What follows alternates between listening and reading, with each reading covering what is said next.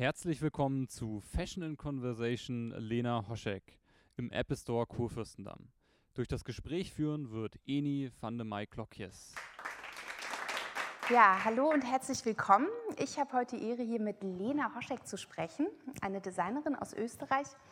Und ähm, ich bin nicht nur äh, glühender Fan ihrer Kleider, sondern ich habe sie auch schon privat kennenlernen dürfen und sie ist eine sehr lustige Person und äh, sehr amüsant und man kann sehr schön mit ihr schwatzen. Ich hoffe deshalb, äh, dass es für Sie sehr unterhaltsam wird.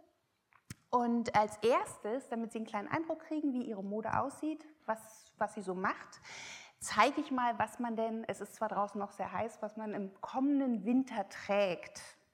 Und ich hoffe, Sie sind begeistert. So, jetzt sieht man hier schon die Kleider. Viel spitzer, also es gibt nicht nur Alltagskleider von ihr, sondern auch Abendkleider, das lange Schwarze sieht man.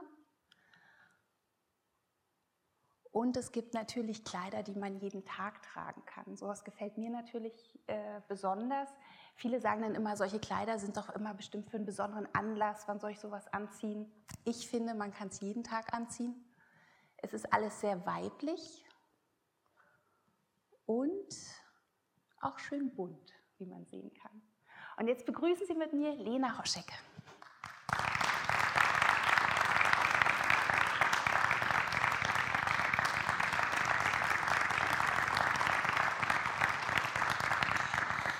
Hallo. Hi, Eni.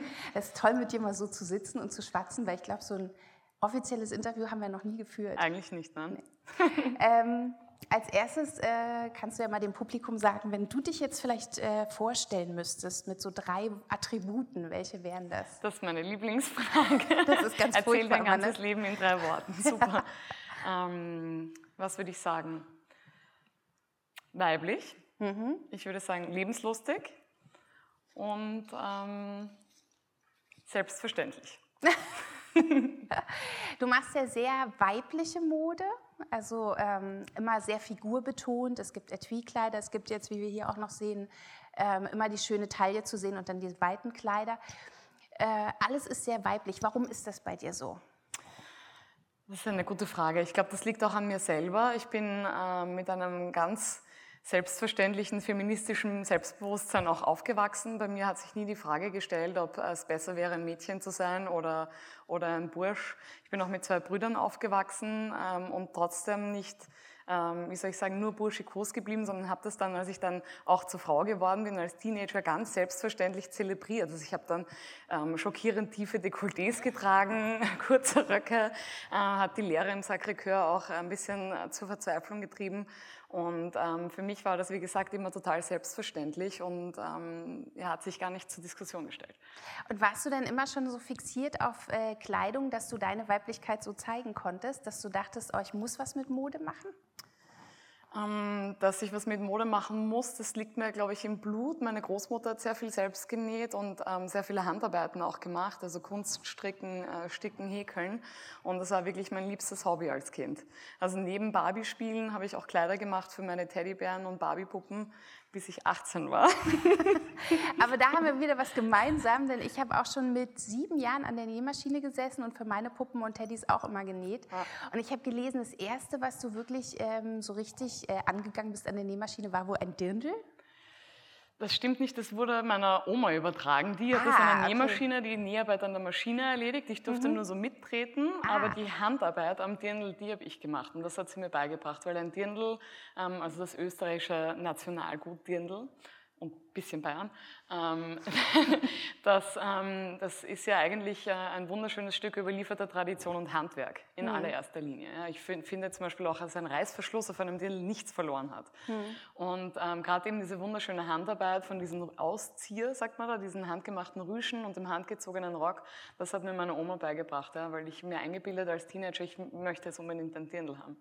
Und man äh, denkt ja immer, wenn man dann erwachsen wird, dann kommt man in so eine rebellische Phase und ist ganz cool. Ja, auch das. Äh, warum hat dich denn zum Beispiel so ein Dirndl immer noch äh, begeistern können? Und Das nicht so wie andere in der Zeit vielleicht dann irgendwelche Punks oder Gruftis oder sonst irgendwas Ja, waren. das eine schließt für mich das andere gar nicht aus, weil ich auf der einen Seite ähm, eben fasziniert von Handarbeiten und allem, was Oma-esk ist für viele oder altvaterisch oder nostalgisch. Ähm, habe eben auch Stoffe gesammelt. Ich habe Laura Ashley verehrt. Ja. Und, ich liebe äh, auch Laura ja. Ashley. Du und weißt, in, dass in dem Gebäude mal hier ein Laura Ashley Geschäft war. Wirklich? Ja, ich habe es geliebt. und während dieser Zeit habe ich eben auch Punk gehört. Wir hatten auch einen mhm. Nachbar ähm, damals in Graz, wo ich aufgewachsen bin. Der war um einiges älter. Der war totaler Anarchist und hat mich und meinen Bruder, da waren wir fünf, sechs, sieben Jahre alt, äh, mit Nina Hagen und den Sex Pistols gefüttert, auf Kassette überspielt, extra für uns. Das war unsere Kinderzimmermusik.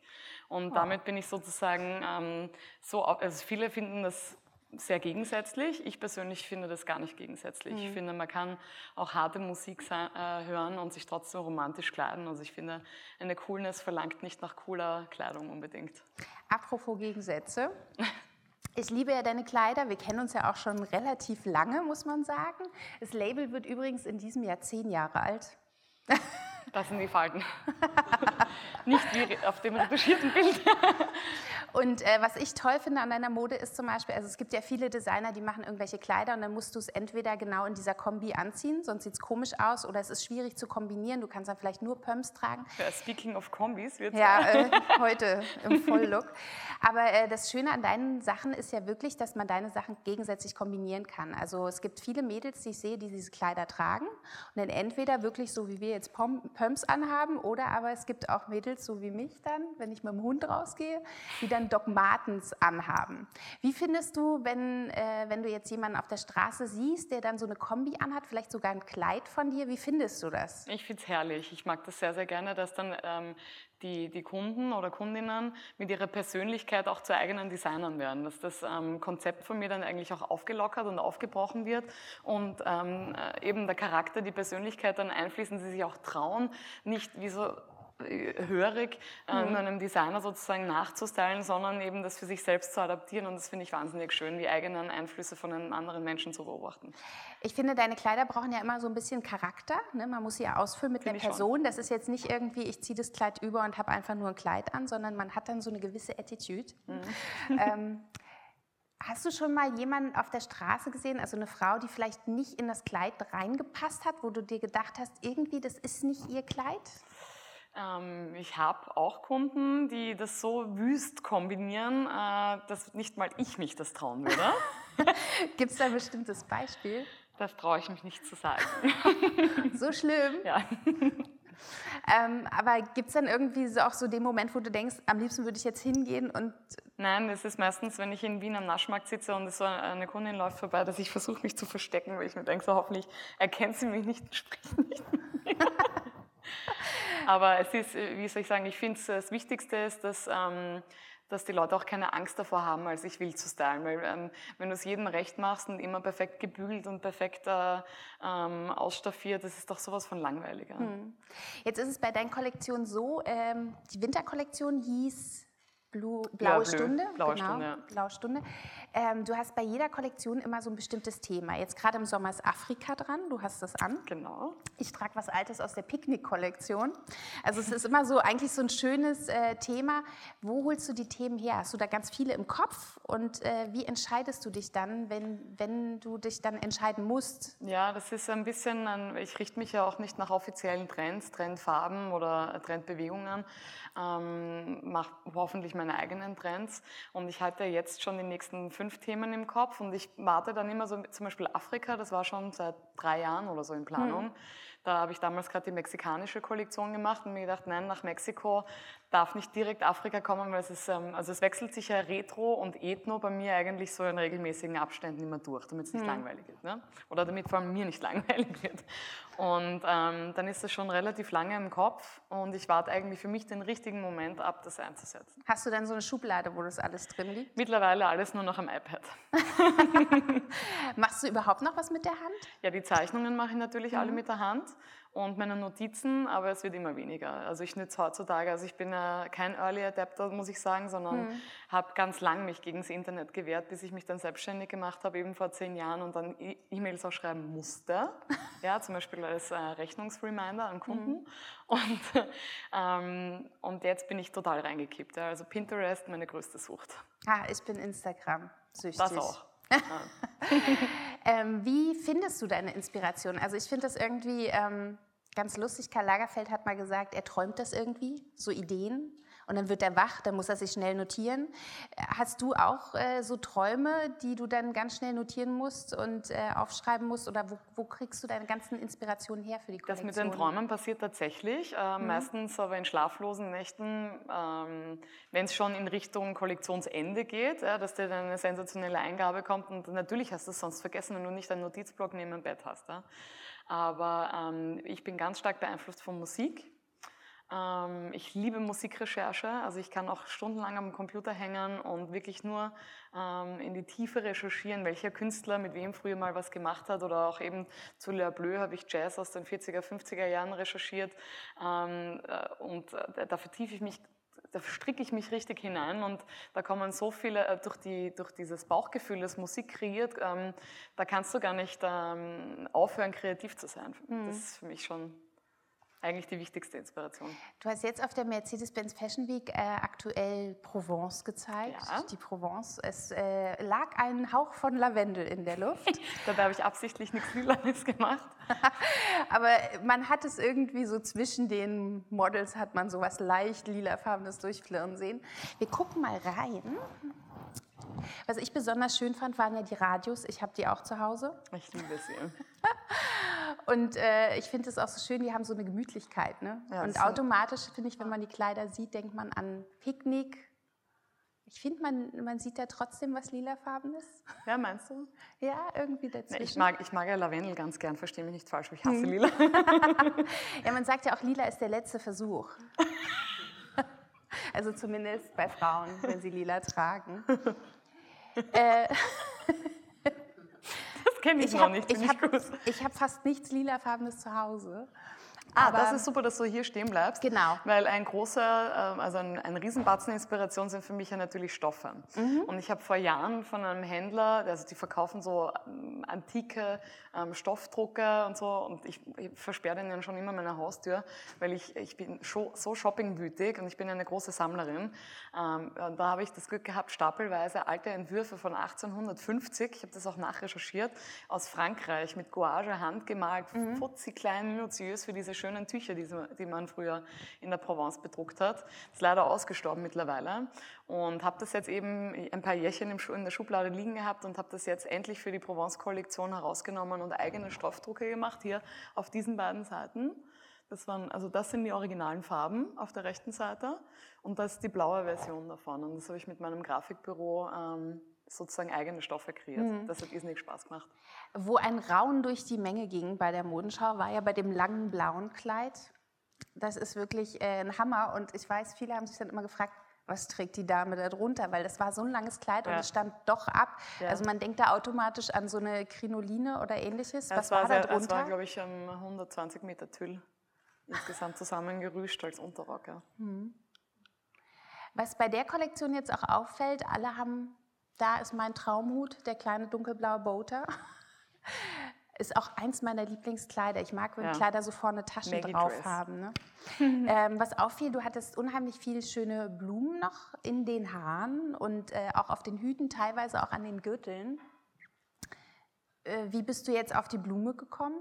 Weil sonst hattest du noch nie so viel Haarschmuck. Du hattest sonst, äh, wenn ich mich oft erinnere, eigentlich immer nur Tücher drin oder das, das so gesteckt, dass man da irgendwie noch Haarteile drüber hatte? Ähm, für mich war ein großer Teil der Inspiration auch die französischen Frauen, die ja eigentlich mit einer relativ bodenständigen Selbstverständlichkeit auch keine Angst vor Romantik haben. Also ich habe jetzt auch gedacht an Jane Birkin, mhm. die ja eigentlich so eine ganz eine coole Socke ist, mit eben diesen bisschen schlawutzigen äh, Haaren und, und nie Make-up, aber auch die, die hat eben Rüschenblusen getragen und in ihrer Schwangerschaft so, so gerüschte so Hängerchen, ebenso Laura Ashley-Kleider auch.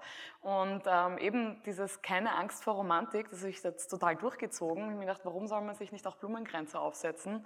Äh, hinzu kommt, dass ich mit Miss Lillys Herz Gründerin äh, Niki Osel, die ist auch aus Wien, weltweit die einzige Kranzelmacherin, also die das hauptberuflich macht, ähm, ganz dick befreundet bin und das bei der Kollektion einfach sensationell dazu gepasst hat. Hm muss ich auch dazu sagen, habe auch schon ein paar Kränze, die sind sehr, sehr schön.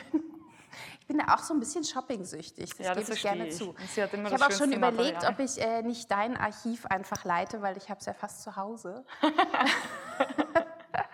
Was man auch bei dir oft sieht, ist, äh, ist dass äh, du Spitze einsetzt. Also Ja. in den letzten vergangenen Jahren gab es immer irgendwas aus Spitze oder halt auch so äh, durchsichtige gestrickte Pullover.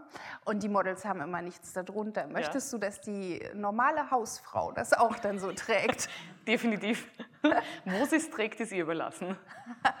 Aber äh, spielst du denn auch damit, äh, dass man halt wirklich nichts drunter hat? Oder Ja, selbstverständlich, weil Mode ist auch dazu da, um die Fantasie anzuregen. Mhm. Und wie gesagt, ob man das dann zu Hause trägt oder auf einem Event, das ist jedem machst du das selbst dann überlassen. explizit für die Männer? Ja, doch. Wir haben sehr, sehr viele männliche Kunden, man glaubt das kaum. Mhm. Obwohl wir so wahnsinnig weibliche Mode machen. Und die kommen sehr oft zu uns zum Shoppen für ihre Frauen. Sie sagen, endlich macht mal jemand weibliche Mode. Ich finde meine Frau ganz toll. Hm. Ja. Ja, und durchsichtig geht natürlich immer gern. Ähm, es gibt ja jetzt, also du hast ganz klein angefangen in Graz, dann hattest du, glaube ich, einen Store in Wien. Ja. Dann äh, habe ich mich total gefreut, äh, gefreut, weil in Berlin 2010 der erste Laden aufmachte. Juhu! Weil vorher war es ganz schwierig, dich in Deutschland zu bekommen. Ja. Ich habe ja auch einen, äh, ich glaube, das war so mit eine deiner ersten Kollektionen, so ein Bänderrock äh, von dir, einen hellblauen und äh, auch ein Kleid, was ich liebe. Und das habe ich jetzt wirklich schon, ich glaube, acht Jahre. Und ich- es hält noch? und es hält noch, Ja, äh, da kann ich nur sagen, Hut ab. Gut ne? gemacht. Das ist bei manchen Designern nicht der Fall. Äh, wie stehst du dazu, dass zum Beispiel manche Designer mit, ähm, weiß nicht jetzt zum Beispiel mit H&M oder so kooperieren? Würdest du sowas auch machen? Könntest du dir das Ähm, vorstellen? Ich kann es mir vorstellen, weil H&M natürlich ein toller ähm, Multiplikator ist. Ich würde Ihnen aber ähm, ähm, verschiedene Auflagen geben, äh, was die Mindestlöhne betrifft, wo es hergestellt Mhm. wird, mit welchen Materialien. Also ich glaube, Sie würden nicht mit mir arbeiten wollen. Weil es gibt zum Beispiel Dries van Noten hat ja gesagt, er würde es nicht machen, weil er müsste mit billigem Material arbeiten. Ich finde, dass wenn man das äh, unter gewissen Voraussetzungen durchkriegen könnte beim H&M ja, und das Mhm. auch schön promotet und das über den H&M sozusagen seine Ansprüche drüber stülpen zu können, dann Ja. würde das eine tolle Wende bedeuten. Weil dann würden auch sehr viele Frauen auf einmal Kleider tragen. Ja, das würde mich auch freuen. Hast du überhaupt eine Hose zu Hause? Ich habe Latzhosen, die Mhm. ich ganz besonders liebe, aber sie stehen mir leider nicht so wahnsinnig gut. Ich würde auch gern gut aussehen in Hosen, aber es ist einfach nicht für meine Figur. Ähm, jetzt bist du ja in, in Deutschland total bekannt. Ich weiß, dass bei den Shows immer alle eine Karte haben wollen und da muss auch vielen Leuten abgesagt werden, äh, die dann leider nicht rein dürfen, weil es an Platz mangelt. Ähm, in Österreich kennt man dich auch, auch wegen der ganzen Trachten, die schön sind. Jetzt ist es ja sogar so, dass du in Amerika bekannt bist. Ich äh, folge einem ähm, schwarzen Model, ist so ein Pin-Up-Model, die trägt deine Afrika-Kollektion zum Beispiel, sieht fantastisch aus. Und ich weiß auch, dass Dieter von Thies Kleider von dir trägt. Was ist es für ein Gefühl, wenn man dann irgendwie aus dem kleinen Österreich, es ist ja schon ein bisschen beschaulich, Ja, ja. dann rüberschwappt auf den großen, so über den großen See? Das ist natürlich auch dem Internet zu verdanken, weil ähm, heutzutage jeder, der gewisse Vorlieben hat, im Internet fündig wird. Ja, ob das jetzt Mode betrifft oder sexuelle Vorlieben. Äh, die Fetischisten untereinander finden sich, äh, egal wie weit sie voneinander entfernt sind. Und in dem Fall sind es 50er Jahre Kleiderfetischisten, die mich mittlerweile echt alle gefunden haben. Und da freue ich mich natürlich riesig. Gibt es da noch irgendeine so Person, vielleicht auch eine Prominente, wo du denkst, ach, das wäre toll, wenn die noch meine Kleider tragen würde? Das ist immer so eine schwierige Frage. Ich finde, es gibt ganz viele tolle Frauen, die ich auch gerne mal umstylen würde. Ja. Gibt es Ähm. dann vielleicht einen Prominenten, wo du sagst, der hat noch Nachholbedarf?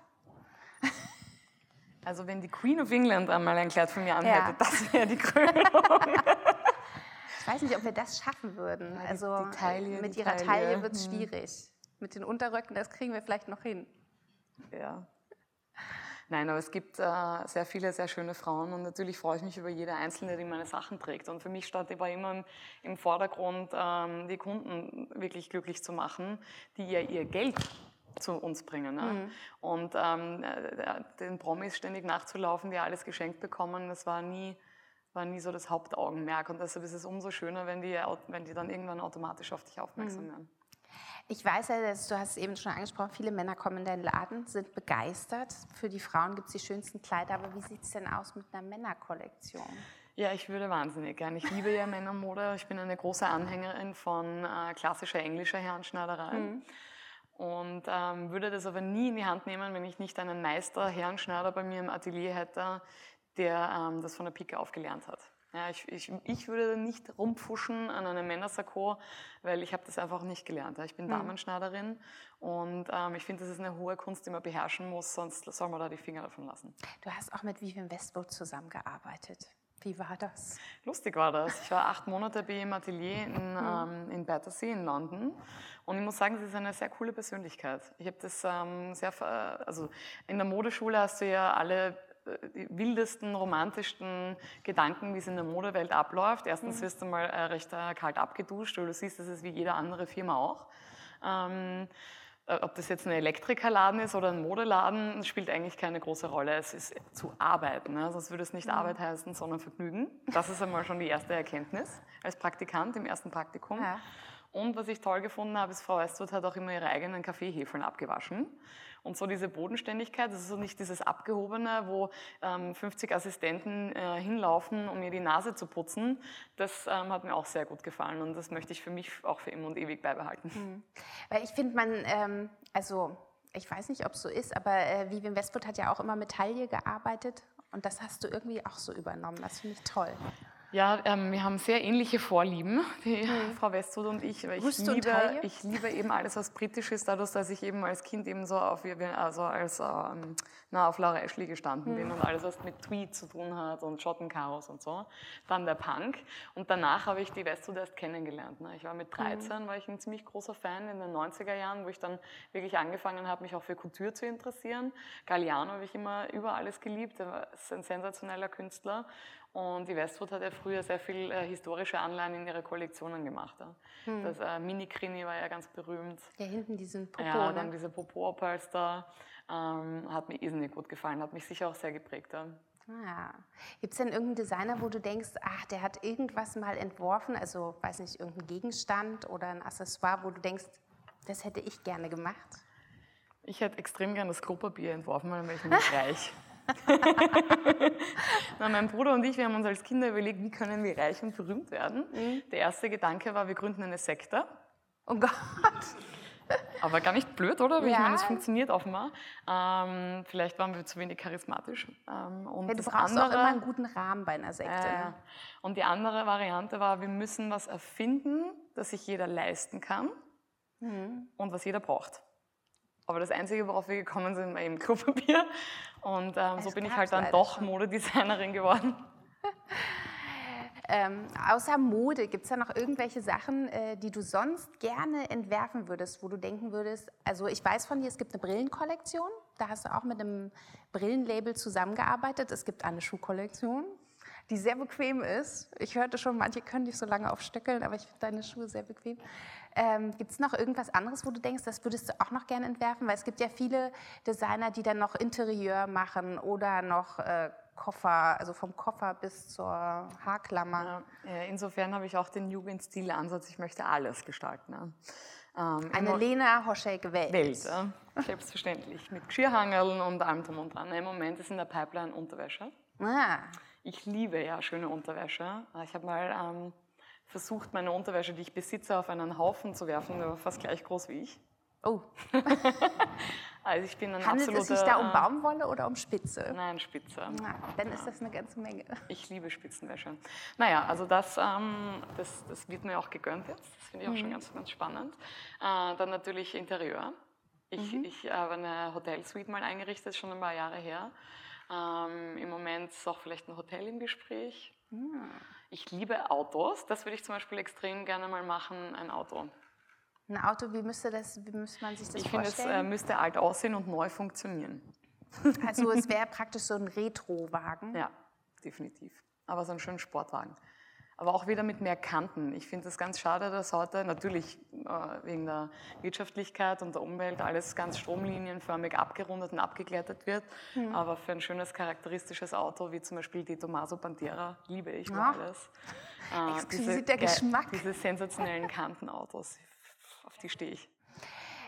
Du hast wahnsinnig viel zu tun während der Fashion Week. Und man sagt ja immer, nach der Show ist wieder vor der Show. stimmt. und äh, da frage ich mich dann immer, wenn man so entwirft, also man macht das ja nicht, ich setze mich jetzt hin, entwerfe was, sondern es schwirrt ja immer im Kopf rum. Kannst du überhaupt richtig abschalten? Nach der Show oder vor der Show? Na, so dazwischen irgendwo, wo Platz ist. Ich habe Gott sei Dank ein wahnsinnig ausgeprägtes Verdrängungs, äh, einen Verdrängungsmechanismus, ähm, der es mir erlaubt, wenn ich, wenn ich Freizeit genießen möchte, wirklich nicht an die Firma denke. Überhaupt nicht. Also du Gott kannst richtig im Urlaub dann Ja, auch ich sein. kann und komplett abschalten. Ja. Auch wenn es nur ein Tag ist, mitten jetzt zum Beispiel in der Fashion Week, wird mir der Tag vor der Show frei gegönnt, äh, um mich so ein bisschen zu sammeln, zu entspannen, fit zu machen für alle Interviews. Und ähm, da denke ich wirklich überhaupt nicht an die Show. Null. Und was machst du dann so in deiner Freizeit? Ja, das Leben genießen. Mit meinem Mann kuscheln, Fernsehen, essen, Liebe machen. Lauter Sachen, die schön und normal sind. Weil ich habe da nämlich noch eine äh, Frage von einer Freundin von mir, die meinte, frag Lena unbedingt, was hat sie auf ihrem Nachtkasten liegen? Was liegt da für ein Buch?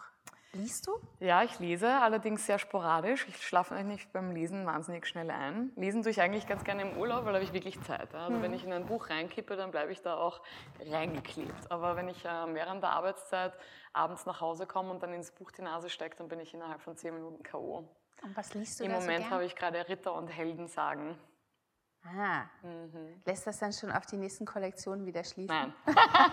Irgendwas mit Metall. Ich bin zwar ein riesen äh, Fantasy-Comic-Fan, also ich habe auch als Kind keine Bücher gelesen, sondern hauptsächlich Comics. Und ähm, ich finde, ich, ich lese wahnsinnig gern etwas, das mich in ganz andere Welten transportiert. Also historische Romane oder eben was ganz was ähm, Antikes, ähm, um wirklich richtig abzuschalten und völlige, ähm, äh, der völlig der Realität auch zu entfliehen. Ja.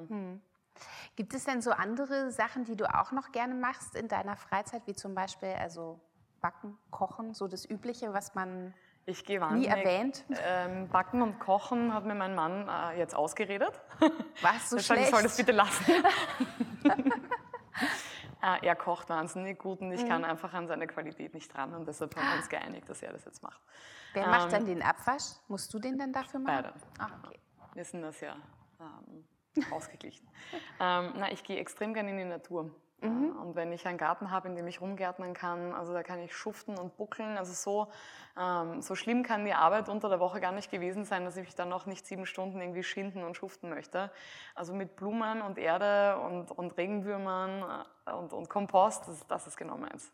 Ich äh, merke das dann auch immer, wenn Frühling wird bei deinem äh, Instagram-Account. Ja, Sieht man dann immer Blumen, Blumen, Blumen und Buddeln, Buddel, Buddeln Ja. und irgendwelche Erde. Bist du dann auch so der, der Typ, der dann die ganze Wohnung auf links dreht im Frühjahr, wenn Nein, dann die ersten nicht. Blumen kommen? Ja, möglicherweise, ja. Was würde dein Mann jetzt sagen? Er würde immer sagen, es ist Annahmestopp für altes Geschirr. Mhm. Ich habe einen großen Porzellanfetisch. Oh, Ja, das kenne ich. ja. Flohmärkte äh, sind im Moment Sperrzone für mich. Ah. Ihr habt ja geheiratet im letzten Jahr. Ich durfte ja auch von dir ein Brautkleid tragen zu meiner Hochzeit. Und du hast einen wunderschönen ähm, Bräuteblock, also Ja. wo man sich umgucken kann nach schönen Kleidern und äh, sich was anfertigen kann, lassen kann. Ähm, wie ist es bei deinem Kleid gewesen? Hast du es selber genäht oder hat das jemand gemacht? Äh, Das bringt Unglück, das darf man Das- nicht machen. also es gibt ja, aber es gibt Menschen, die machen das. Also es gibt ja in jedem Land so bestimmte Regeln ne, für die ja, Hochzeiten. Unglück bringt ja auch nur das, woran du glaubst. Wenn du nicht dran Ah, glaubst, okay. bringt es auch kein Unglück. Das ist, ja- deshalb heißt es ja auch Aberglaube. Ähm, ich habe ähm, natürlich nicht an meinem eigenen Kleid genäht, weil ich glaube, dass ich, ich bin extrem selbstkritisch und Mhm. ich glaube, ich hätte diese wunderschöne sauteure Spitze aus Frankreich ruiniert, wenn ich ständig irgendwas aufgetrennt hätte, weil ich wieder nicht zufrieden war. Mhm. Und das hat mein Couture-Designer Thomas Kirchgrabner, der ja seit zwei Jahren Gott sei Dank bei mir im Atelier als äh, Chef eingestellt ist, ähm, für mich entworfen. Ich habe ihm natürlich, wie jede Braut, ganz genau gesagt, was ich gerne hätte. Aber irgendwann bin ich natürlich selbst aufgeschmissen gewesen, weil ich habe auch so viele Braute schon selbst gemacht und Kleider entworfen und, und ich weiß, was alles möglich ist. Und du brauchst dringend einen Profi, der dir beim Entscheiden hilft. Du bist dann nervös, es gibt nur dieses eine Kleid und nur diesen einen Tag und du bist total fertig, weil du nicht weißt, wofür du dich entscheiden sollst. Und ähm, dann ist es wirklich cool, jemanden zu haben, wo du weißt, der hat einen super Geschmack. Wie gehst du mit so Bräuten um, die zu dir kommen? Ich mache die nicht mehr. Hat dich das so äh, verausgabt? Ähm, War es anstrengend? Nein, es ist wirklich, ähm, eigentlich ist der schönste Part an meinem Job, ähm, an, an, an einem Kleid zu arbeiten und auch mitzuwirken an einem Tag, der den Menschen so, so viel bedeutet. Ähm, aber natürlich braucht man extrem viel Zeit und ich bin super ungeduldig. Und wenn sich Kundinnen nicht entscheiden können, also wenn es jetzt nicht schnell entschlossene sind, die sagen, ja, das steht mir, das möchte ich, das möchte ich nicht, sondern so unsicher, dann wäre ich extrem nervös und äh, äh, ungeduldig und dann, also da muss ich jemanden vorschicken, der, der so ganz, ganz liebevoll mit denen umgeht und ähm, mhm. sich alle Zeit der Welt nimmt und das habe ich Gott sei Dank im Thomas gefunden. Dann war ich ja eine freundliche Kundin, ne? Ich war sehr entschlussfreudig. Wenn du einen Tag jemand anders sein könntest, ne? gerade wenn es so hektisch ist und man irgendwie eigentlich völlig fertig ist und man steht ja dann auch so im Fokus, alle gucken einen an, wer wärst du dann gerne? In der, in der Jetztzeit? In der Jetztzeit. Also dort im Zelt sozusagen, ja, im Fashion Week Zelt, wer ich da gerne wäre. Zirkus, der da herrscht. Da möchte ich eigentlich gar nicht tauschen. Dann bist du schon glücklich mit der Rolle, ja, total. Ne? Das ist, ich meine, stell dir vor, du arbeitest da so dein Leben oder das eben das halbe hm. Jahr in der Kollektion so vor dich hin und steckst deine ganze Energie und auch dein Herzblut hinein. Äh, und dann diese, diese Anspannung, äh, der Thrill und dann ist das erfolgreich. Ich meine, was gibt es Schöneres? Das Fällt man dann nicht danach so in so ein Loch, wo man Ja, oh ja, gestern. Diese, das ist so wie die postnatale Depression, das ist nach jeder Show. Dauert aber Gott sei Dank immer nur so ein, zwei Stunden, dann geht es eh wieder.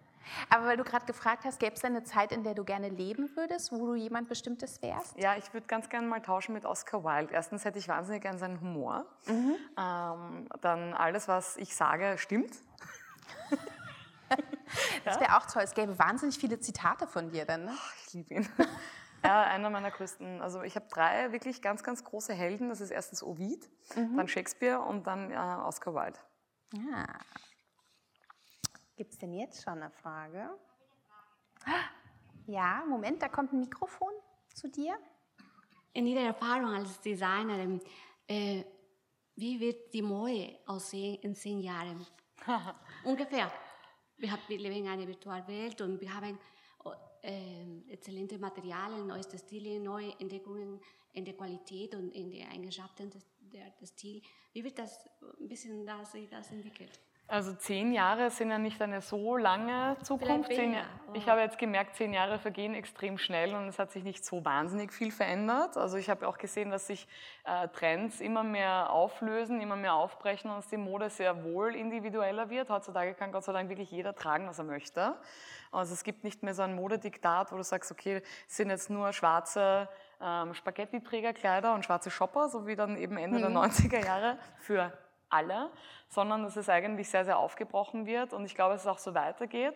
Äh, und was ich mir extrem wünschen würde für die nächsten zehn Jahre ist, dass das ähm, äh, Bewusstsein der Konsumenten, so wie es eigentlich jetzt schon für, mit ihrer Körpergesundheit, mit dem bewussteren Essen, äh, einer Nachhaltigkeit bei Ernährungsprodukten auch in der Mode stattfindet. Das wäre wär mein Traum für die nächsten zehn Jahre. Eine zweite Frage. Die Weiblichkeit äh, hat sich aus meiner Sicht äh, hat sich geändert. Also die, die, der, der Standpunkt, wie man das beurteilen kann, ist anders heutzutage. Und ich frage mich selbst, wie wird diese Weiblichkeit aussehen in zehn Jahren? Werden wir immer noch äh, Kleider tragen oder also wenn es nach mir geht und ich bin überhaupt die Herrscherin der Welt, dann werden wir auf jeden Fall noch Kleider tragen. War ein Scherz jetzt. Ähm, äh, ich glaube, dass eigentlich das weibliche Selbstbewusstsein ähm, viel gesünder ist als noch vor einigen Jahren.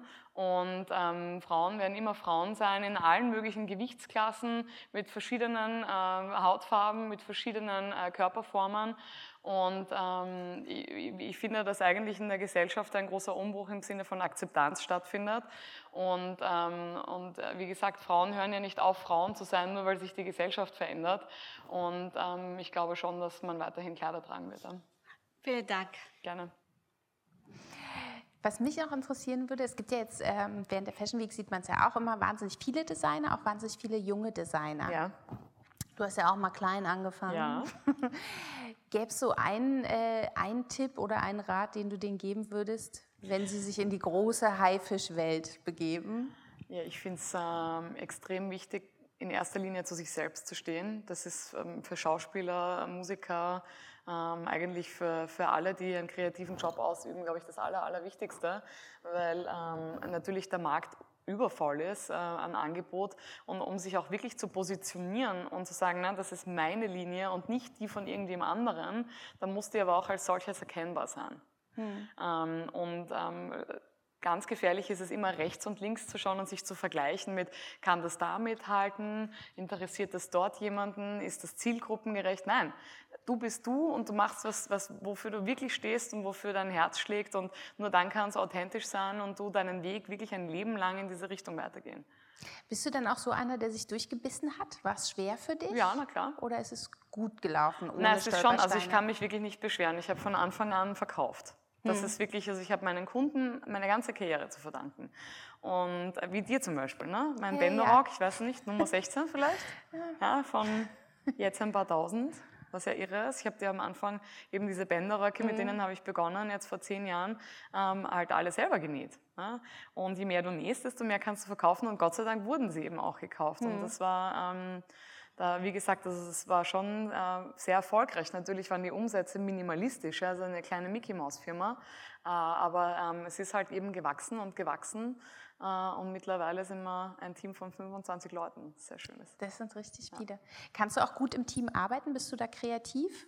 Bist du eine gute Chefin? Würdest du das von dir sagen? Da sitzt, glaube ich, auch jemand von meinem Team im Publikum.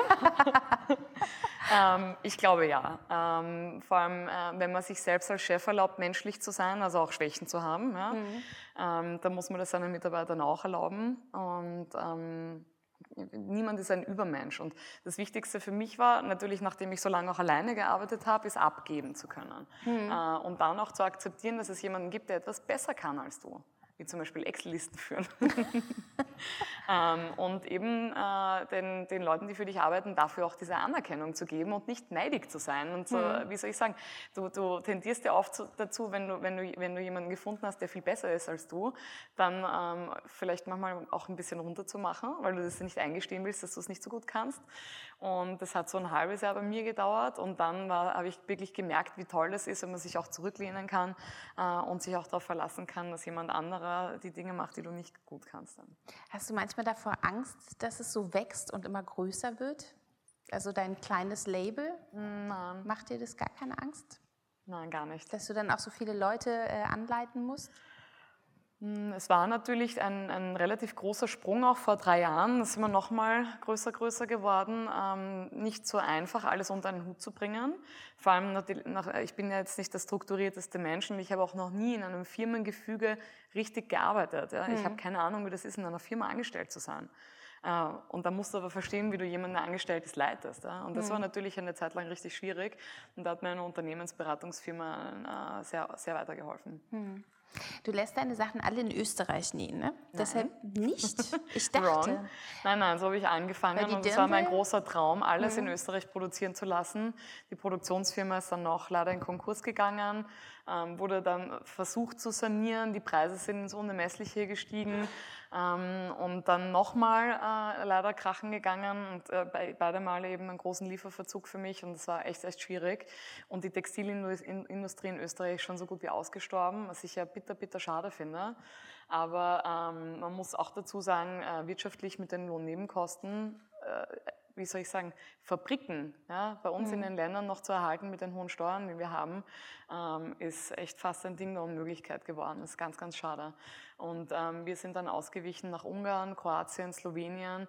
Ähm, sensationell tolle Betriebe und wie man weiß, die meisten Produktions-, äh, also die meisten Textilhersteller, ähm, für die ist schon Osteuropa zu teuer.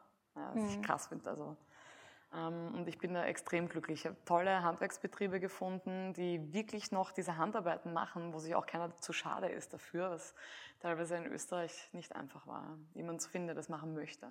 Aber es sind ja auch Länder, die nah an Österreich dran sind mhm. und die ja auch Trachten tragen. Also es müsste dir ja dann auch ja, na, für mich ist natürlich die Nähe ähm, vor allem auch für die Qualitätskontrolle extremst wichtig.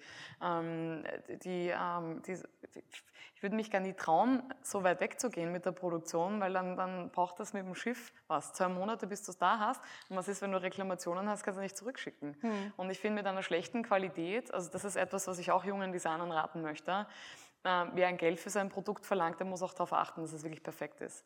Irgendein Schrott äh, möchte echt niemand mehr kaufen, nur weil es gut aussieht. Ich finde, das ist absolut falsch. Bist du denn auch jemand, der vor Ort mal guckt, wie die Verhältnisse da sind, wenn ja, die da bin ständig dabei. Ja, noch eine Frage. Gibt es noch eine? Ah, ja. Hm, hallo, also erstmal herzlichen Glückwunsch zu deiner neuen Kollektion. Danke Ich freue mich schon drauf. Äh, wird man die auch in der Kastanienallee noch erwerben können? Ja, die Kastanienallee bleibt bestehen. Ah ja, Und wir hoffen, sie super. kommen alle vorbei. Dann, dann freue ich mich. Äh, und die zweite Frage, ähm, hältst du Mode für Kunst? Und wenn ja, wenn dir ein jemand vorschlagen würde, ein Museum mit, äh, von Lena Hoschek äh, zu eröffnen, würdest du ihm zustimmen? Nochmal. Ob du die Mode für Kunst hältst? Ach so, Mode. Ist die Ich habe jetzt Model verstanden. Nee, Mode. Ja. Hm? Kunst. Mode und Kunst. Mode und Kunst hat natürlich extrem viele Parallelen und es gibt auch Mode, die wie Kunst gemacht wird, ja, quasi als Ausstellungsstück. Ich persönlich kann damit nicht sehr viel anf- anfangen, weil ich liebe es, Alltagsgegenstände zu kreieren. Genau wie du gesagt hast auch am Anfang, ähm, dass ich auch Kleider mache, die man wirklich jeden Tag verwenden kann. Ähm, das ist für mich das Schönste, wenn man jetzt Kunst darin einfließen lassen kann, äh, das auch gebräuchlich zu machen, dann ist das für mich eigentlich, ähm, wie soll ich sagen, ist das die Aufgabe erfüllt. Okay, Dankeschön. Bitte. Gibt es denn einen Künstler, den du total verehrst? Es gibt nur einen einzigen, ah, zeitgenössischen. Okay, Das wer ist Tomak. Ah, kenne ich gar nicht. Musst du dir unbedingt anschauen. Mhm. Hammer. Und äh, so alte Künstler, die jetzt schon tot sind? Boah, alte, ähm, fast alle. Aber auf Turner stehe ich extrem. Mhm. Äh, Das ist wirklich wahnsinnig große Inspiration auch. Und die Prä-Raphaeliten finde ich ganz toll. Da kann ich jetzt leider auch nicht mit dienen. Das kenne ich nicht. ich Kunstbanause. Ich kenne nur die, die üblichen Verdächtigen. Noch eine Frage. So ein artiges Publikum. Brav. Es sitzt und hört. Was ist dein Lieblingskünstler? Ich, äh, ich bin großer Francis Bacon-Fan. Der ist auch wirklich super. Ja, und äh, ich, ich bin auch großer Picasso-Fan, wobei nicht alle Sachen von ihm gut waren. Aber der hat so ein paar witzige Sachen gemacht, auch schöne Fotos. Und äh, sehr gut gefällt mir da dieser Schrank, den er mit Kugelschreiber mühevoll in Kleinarbeit mit Strichen bemalt hat. Das sind so Sachen, wo ich denke, es ist eigentlich gaga, aber ich würde mir sowas gerne äh, in der Wohnung hinstellen. Hast du denn Kunst in deiner Wohnung stehen? Ähm, hauptsächlich Flohmarktkunst. Also ich liebe ja Kitsch über die Maßen und ähm, alte Heiligenbilder und äh, Marienbilder und Klosterarbeiten. Also das ist für mich auch Kunst. Das ist vielleicht nicht künstlerisch angelegt, aber ähm, für mich ist auch Handwerk Kunst. Und ähm, das sind dann so bombierte ähm, Gläser mit diesem Perl. Äh, Rahmen ähm, und dann vielleicht noch mit so Alufolie hinterlegt, damit dann die Farben glitzern und so. Das ist natürlich ähm, eher an Kunst und Krempel als richtige Kunst, aber ähm, ich, ich hänge extrem an solchen Dingen. ne. Ich bin eine große Nostalgikerin und ähm, für mich alles, was Geschichte hat, wo man irgendwie in eine andere Zeit gebeamt wird, ähm, da bin ich voll dabei. Bist du denn auch jemand, der sich schlecht trennen kann, wenn man mal aussortieren muss? Ja, leider. Könntest du auch ungefähr dann sagen, wie viele äh, Kartons oder so du hättest bei einem Umzug? Ich könnte es dir von mir sagen. Ich weiß es, weil ich sehr, sehr oft umziehe und Ja. Also eine Wagenladung reicht nicht. Das sind aber hauptsächlich Kleider. Also bei mir sind es 187 Kartons. Ah ja. Auch sehr viele Kleider. Ja. Auch sehr viele von dir dabei. Ach. Noch eine Frage? Eine kleine Frage. Äh, haben, wo produzieren Sie die Schuhe? In Ungarn? Die Schuhe werden alle in Italien gemacht. In Italien? Mhm. Und wir haben jetzt auch eine Kooperation gehabt, ähm, jetzt sieht man es nicht mehr, bei jetzt der ähm, Provence-Kollektion. Und wir haben von Swedish Haspins, das ist ein Label aus, äh, aus Schweden, das kennst du bestimmt, die Holzclocks herstellen, schon seit den, glaube ich, 70er Jahren oder so. Ja. Ähm, und eben mit meinen eigenen äh, High Heels und Ballerinas, die eben in Italien in einer ganz futzi kleinen Manufaktur gemacht werden, ähm, gemischt mit diesen wirklich sehr, sehr coolen Schuhen äh, aus Schweden. Aber ja, also diese italienischen Schuhmacher, sie sind zwar extremst speziell, äh, aber ich liebe ihn heiß. Matteo Torresi in seiner Garage, der ein Spezialist in der Region ist für Brautschuhe. Den habe ich gefunden, nur weil ich die Schuhe mit Stoff überziehen lassen wollte. Und er ist sogar ganz flink. Also meine Schuhe haben ja nur zwei Ja, wir haben Wochen auch oder extra so. Anfertigungen bei ihm machen, machen lassen, auch für, für Eni zur Hochzeit. Ja. Ja. Und die kamen sogar pünktlich. Ich hatte ein bisschen Sorge. Wir haben ihn auch schön äh, eingeheizt. Bei deiner letzten Kollektion, jetzt bei der Provence-Kollektion, hat man ja auch viel Hüte gesehen. Das stimmt, die Hüte waren vom Mühlbauer. Das ist auch ein österreichisches Traditionsunternehmen, die gibt es jetzt schon seit fast 100 Jahren. Und ähm, die haben natürlich, das ist eine wunderschöne Manufaktur, die musst du mal anschauen. Das ist ähm, in, mitten in Wien am Schwedenplatz. Und ähm, ich durfte da vor Jahren schon mal für eine Kooperation rein und die, das Lager an Ripsbändern ist legendär. Ripsbänder sind auch, äh, hattest du ja viel an Ich diesen liebe- Kleidern, diese liebe gestreiften Bänder. Ripsbänder, überhaupt Bänder äh, und Knöpfe. Also, ich wüsste gar nicht, was ich ohne die machen soll. Ne? Sammelst, hast du denn zu Hause auch so eine schöne Schachtel, wo du ganz viele Knöpfe Eine sammelst? Schachtel. Nein, ich habe einen ganz großen alten Holzkasten in der Firma. Gott Mhm. sei Dank, äh, zu Hause habe ich den ganzen Krempel nicht, nur in der Firma. Äh, weil sonst wäre alles voll. Mit dem Geschirr und den alten Bildern. So. ähm, und das ist ähm, ganz voll bis oben mit Knöpfen. Ja, Wo findest du die? Auf Flohmärkten? überall. Ich oder kenne alle Händler. bist du auch jemand, der dann... Alte äh, Knöpfe habe ich auch Annahmestopp. Ich, ich gehe nicht mehr auf Flohmärkte und ich werde Ah, auch ganz okay. oft angeschrieben, äh, ob äh, ich nicht eine alte Knopfsammlung abnehmen möchte. Und ich denke, nein, nein, tu's nicht, tu's nicht. Bist du dann auch jemand, der, wenn du jetzt irgendein Kleidungsstück mal wegschmeißen musst, äh, der dann wenigstens noch die Knöpfe abmacht? Ja. Aber nur wenn es also ich, also wenn es ein schönes, altes, gutes Kleidungsstück ist, das auch allein zum, äh, zu Archivzwecken ähm, aufgehoben wird, weil der Stoff toll war oder der Schnitt oder allein die Epoche, aus der es stammt, kann ich sowieso nicht wegwerfen. Aber das ist, wie gesagt, das ist eigentlich Know-how, das irgendwann einmal tot sein wird, weil alles verbrannt, verherzt oder weggeworfen wurde. Ähm, easy trennen kann ich mich von schrottigen Sachen, die ich in meiner Teenager- oder 20er Jahre Zeit äh, gekauft habe. Deshalb bin ich auch natürlich ähm, schon jetzt in dem Bewusstsein angekommen, dass billig gekaufte Mode ja eigentlich zum Wegwerfen verdammt ist äh, und versuche eben das Gegenteil zu machen. Ich kann das nur bestätigen. Es gibt oft Teilchen, die man sich mal eben kauft für ein paar Euro, aber irgendwie zieht man sie dann nur zwei, dreimal an. Ja. Hast du zu Hause äh, noch andere, also ich sehe dich immer in Lena Hoschek. Mich sieht man da auch oft drin. Aber hast du noch andere Sachen überhaupt im Kleiderschrank? Trägst du noch andere Sachen? Jogginghosen. Die Wirklich? Habe ich, vorhin, habe ich vorhin unterschlagen. Okay. Ja, ähm, natürlich, ich gehe auch hin und wieder laufen. Man glaubt es kaum. Du machst Sport. Ich mache ein bisschen Sport. Ja. Ähm, das genieße ich zum Beispiel sehr. Ich gehe extrem gern raus in, in die Natur, ähm, entweder zum Spazierengehen oder zum Laufen. Äh, und da trage ich dann, wenn ich wandern gehe, trage ich ein Dirndl oder ein Kleid von mir. Ähm, aber das hat dann auch mit Hüttenromantik ein bisschen was zu tun. Aber wenn ich einfach nur für mich, äh, ganz alleine, um jetzt die Bäume anzuschauen oder das Gras beim Wachsen, da gehe ich schon ganz gerne in, in der Jogginghose mal raus. Könntest du dir vorstellen, so eine Sportkollektion mal zu entwerfen? Ja, weil ich finde, es gibt überhaupt nichts Gescheites zum Anziehen. es ist oft sehr Und hässlich. vor allem, ich mag die Materialien nicht, dass ich, ich habe es ich hab's versucht. Ja. Ich gehe hinein, ich greife es an, denke mir, ha, und dann gehe ich gleich wieder raus. Weil Das Gleiche das- ist mit Turnschuhen. Ich habe seit fünf Jahren die gleichen äh, gewaschen, aber ähm, äh, sie fallen bald auseinander und ich schaffe es einfach nicht, dieses Plastik, dieser Gestank, ich schaffe es einfach nicht mehr, neue Turnschuhe zu kaufen. Hm. Weil ich finde, das Schlimmste ist ja wirklich, wenn man im Wald spazieren geht, bin auch viel unterwegs, habe einen Hund und dann kommen dir so ältere Herren in Funktionskleidung entgegen und joggen. Also sie rascheln einem entgegen. Ja. Was würdest du da ändern? Weil meistens haben ja die Stoffe so bestimmte äh, Eigenschaften. Man kann das ja, glaube ich, gar nicht so. Du schau vor, ich, ich bin einfach auch nicht so Hightech. Ich finde, wenn man äh, Wolle, Baumwolle, äh, Kaschmir von mir aus trägt, dann, ähm, ich meine, früher hat man auch geschwitzt und ist deshalb nicht krank geworden. Das, ist- das finde ich nicht so schlimm. Hätte dann die äh, Sportkollektion auch irgendwelche Muster oder wäre die auch schwarz? Nee, Neonfarben. Hätte, hätte auf jeden Fall auch Muster. Du Und ich finde, sie könnte ruhig aussehen wie normale Kleidung, sodass man sich nicht schämen braucht. Ja. Ja. Einige äh, schmunzeln hier. Wahrscheinlich haben sie auch Funktionskleidung zu Hause.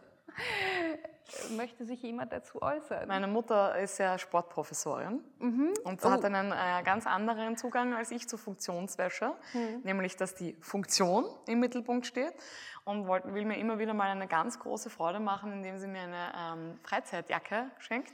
Ha, Freizeitjacke. Die- Ich finde, das Wort ist schon falsch. Freizeitjacke, äh, die raschelt und ich dann ähm, ja, mir wieder kein Blatt vom Mund nehme. Ich sag so, nie angezogen. Ja. Nie angezogen. Und sie verrottet nicht einmal, das Biest. Niemals. Das heißt, sie ist dann nachher noch verantwortlich dafür, dass wir den Plastikteppich auf dem Meer haben. Exakt. Ich hoffe, deine Mode bleibt weiterhin so feminin, wie sie ist. Und ich liebe deine Baumwollkleider, weil man Ja. kann sie wirklich in die Maschine schmeißen, man kann sie jeden Tag tragen. Und viele Frauen, die auch immer Angst haben und sagen, na ja, hm, wann soll ich das Kleid anziehen oder so, denen gebe ich den Tipp, man kann es jeden Tag anziehen, oder? Sehe ich auch so. Hättest du da noch so ein schönes Schlusswort an deine Kundinnen, die deine Mode tragen? Keine Angst. Toll. Es ist nur Lena Hoschek. Und es ist bequem. Sind noch Fragen? Weil sonst würde ich sagen, vielen Dank, dass Sie da waren, dass Sie zugehört haben. Vielen Dank dir, dass Ich ich mit danke dir so dir. spatzen konnte. Das war Und dann nett. freue ich mich auf die nächste Kollektion, auf die vielen Sachen, die ich kaufen werde und die ich echt leid. tragen darf. Dankeschön.